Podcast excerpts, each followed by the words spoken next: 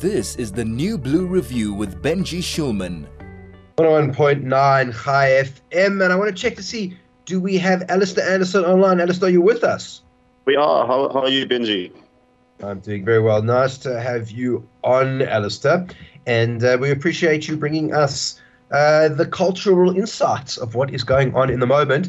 And starting off with Eurovision. Now, Eurovision is notoriously sometimes actually highly political. And this year, uh, I think Europe sort of said, "Yep, we're going to we're going to make a political statement this year." Yeah. So so Ukraine won Eurovision, which is really no surprise. Um, I, I always check like the bookies' odds before, you know, the the main Saturday because of course there's two semi-finals before it. Um, and Ukraine were the very very heavy favorites. So I think it was yeah, just such a, a diplomatic statement that they were always going to make. Obviously, the person who wins Eurovision, that country then hosts it the next year, so it has to be in Ukraine next year, even though they're at war. So I assume they're, they're thinking that this war will be over in a year's time. Now, the question is, Alistair, was the song any good? Not really.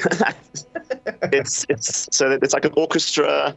It's quite fun, but it's it, it really just feels like a political song. I wouldn't say it's really a pop song you know, there were other countries just more interesting.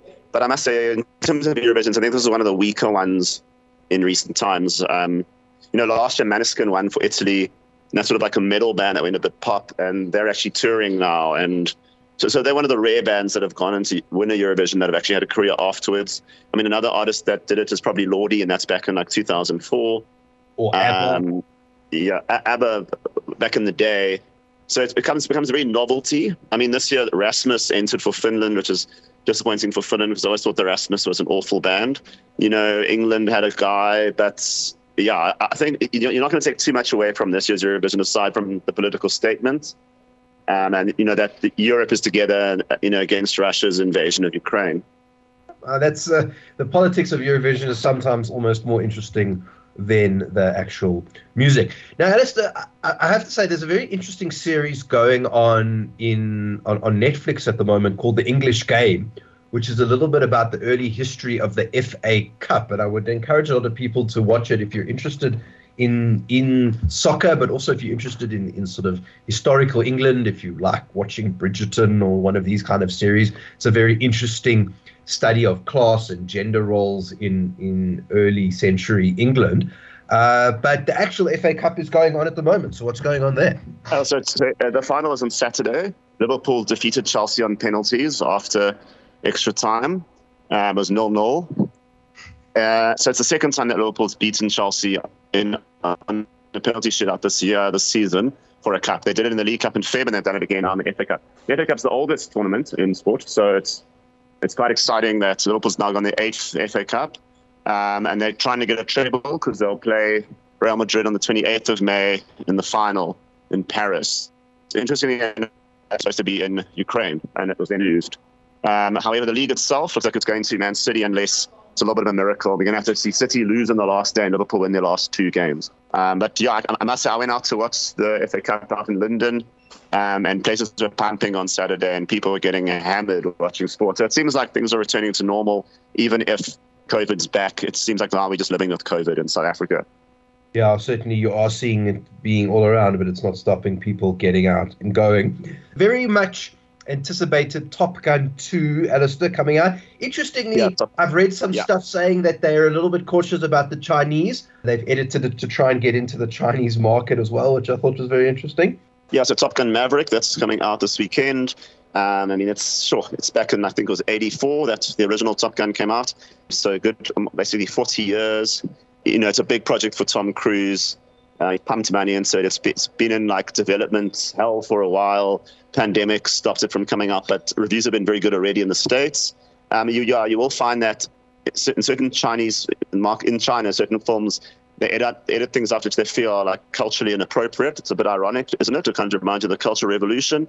I, I don't know what in Top Gun Maverick is a problem. Uh, who knows? Maybe there's a homosexual scene. Who honestly knows? But So apparently, what I read, about. Alistair, was that uh, in the original, if you remember, there's like a jacket that he always wears in, in Top Gun, and one of the one of the badges on the jacket was a famous American campaign in the South China Sea, and apparently they've removed that because they don't want to fall foul of the Chinese censors. Okay. Look, blockbusters action movies tend to go well in, down in China. I suppose like they do in South Africa. Uh, you know, it's not necessarily art films that American art films that always resonate there, but the, the blockbusters do. So I think it'll it should do well there. As I said, the reviews have been pretty good for Top Gun. It, it seems like the reviews for movies lately are pretty decent. You know, the Batman was really good. The new Doctor Strange is quite fun. We haven't, I mean, Morbius that was a complete stinker from Marvel, but it seems that as blockbuster season is upon us, you know, as America gets into its summer, there's some good stuff coming out from Hollywood. Obviously, a lot of it's remakes and rehashes, but I mean, bear in mind that, you know, if, if Top Gun came out in the 80s, the sequels now come out where you could be old enough for your kids to be watching it. So it's, uh, you know, it's a couple of generations down. Yeah, absolutely. And and if you watch the original, it's it's not very woke. So I'll be interested to see how they sort of handle um, handle that. Yeah, well, I, I think there's nothing wrong with the, the wokeness. It's just you don't want to lose the whole essence of what the film was about. You know, I mean, otherwise, why make it? So it always had to be Tom Cruise coming back. It's not like they're going to make it a female lead necessarily. Maybe there's some new characters, but it's, it's the essence of what Top Gun was the cheesiness, the 80s-ness, and, and the machismo. Let's be honest. I mean, yeah, it's it's a bit of a homoeroticism, I suppose, in Top Gun. Don't forget that scene when they're playing volleyball. So all that stuff has to come through in this. It has to feel like the 80s. And I think the, audience that goes, even though I say there's new audiences, I still think the, the older audience is going to come back for nostalgia's sake. Yeah, I agree. It'll be interesting to see how those audiences uh, react. Alistair, now people are, are starting to get back, as you said, to events and doing things. And one of the, the things that I've been seeing is a little bit of the return to the market scene in in in Joburg in particular. And there's something called the Prison Break Market in Johannesburg. It's an unusual name for a market, don't you think?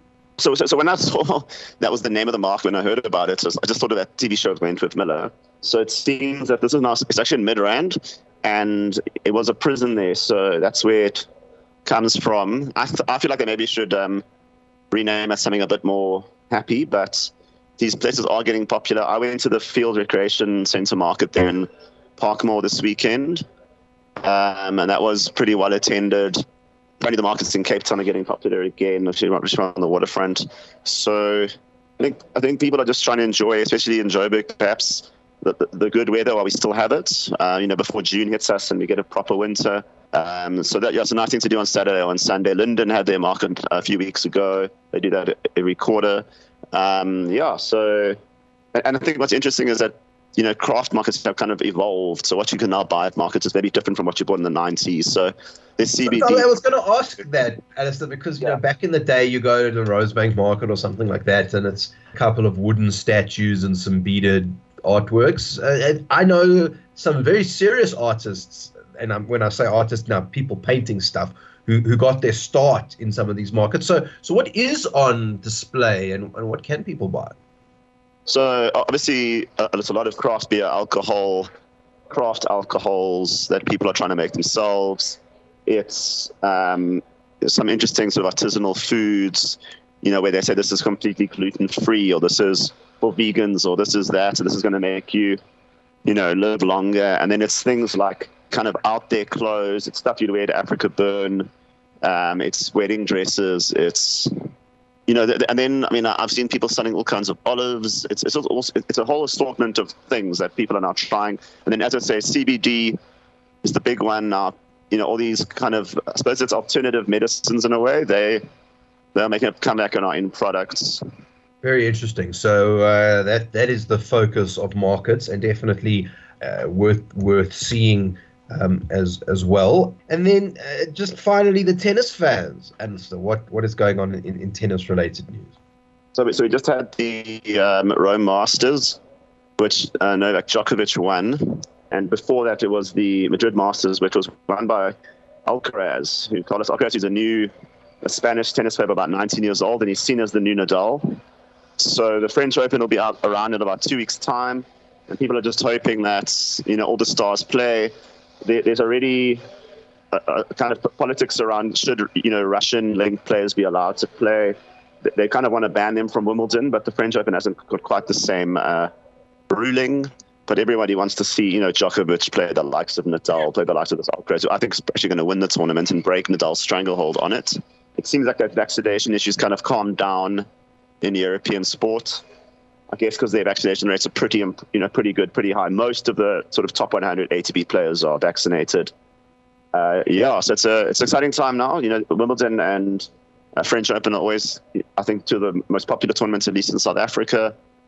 Yeah, so tennis is, is on its way. You've got Lloyd Harris playing for South Africa. Uh, he's not as good on clay as he is on harder surfaces, but he's probably the standout.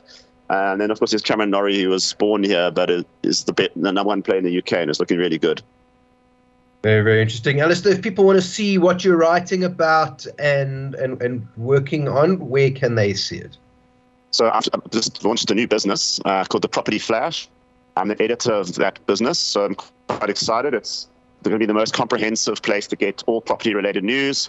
We're launching our website in the coming weeks. We're going to be on Instagram, on socials, and as I said, commercial, residential, alternative, all kinds of property stuff will be on there with good insights. That's pretty. Um, and I'm sure hopefully going to be working on my book soon on dating, um, how not to date.